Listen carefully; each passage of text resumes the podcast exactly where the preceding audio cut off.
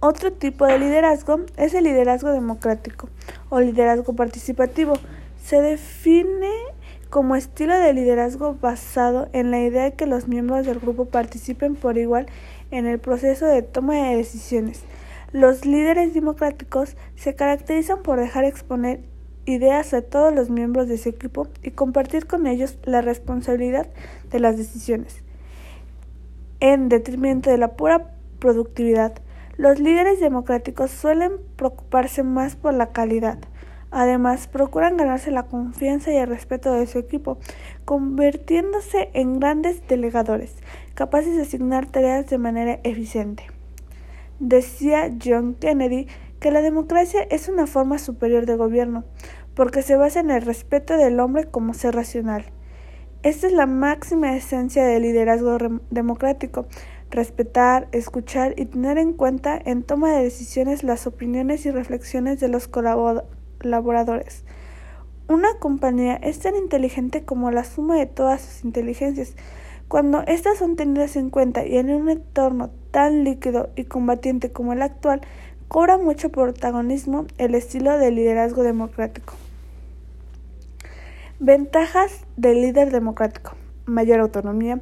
Cuando el líder se ausenta por razones que fueron la percepción de su falta casi imperceptible, ya que los colaboradores tienen mucha autonomía y confianza en el proceso de toma de decisión. Mejor comunicación. La formación incluye en todas las direcciones, esta es accesible en todos los puntos de decisión. Mayor índice de innovación. Los colaboradores se sienten líderes a exponer diferentes puntos de vista que ayudan a mejorar determinados contextos de la compañía. Mayor proactividad. Los equipos de trabajo son más proactivos ya que los diferentes procesos no quedan estancados, sino por el contrario constantemente están en continua evolución y permitiendo que estos adapten a las diferentes necesidades y retos. Desventajas del uso del liderazgo democrático.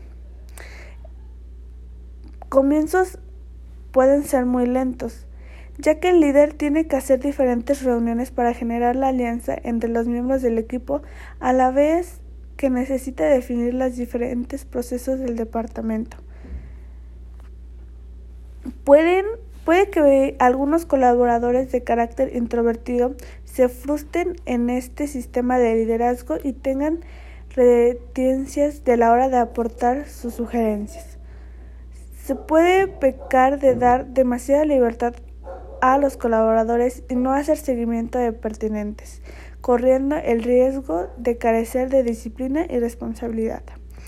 El líder puede volverse demasiado dependiente y la experiencia y opinión de los colaboradores permitiendo la perspectiva y visión.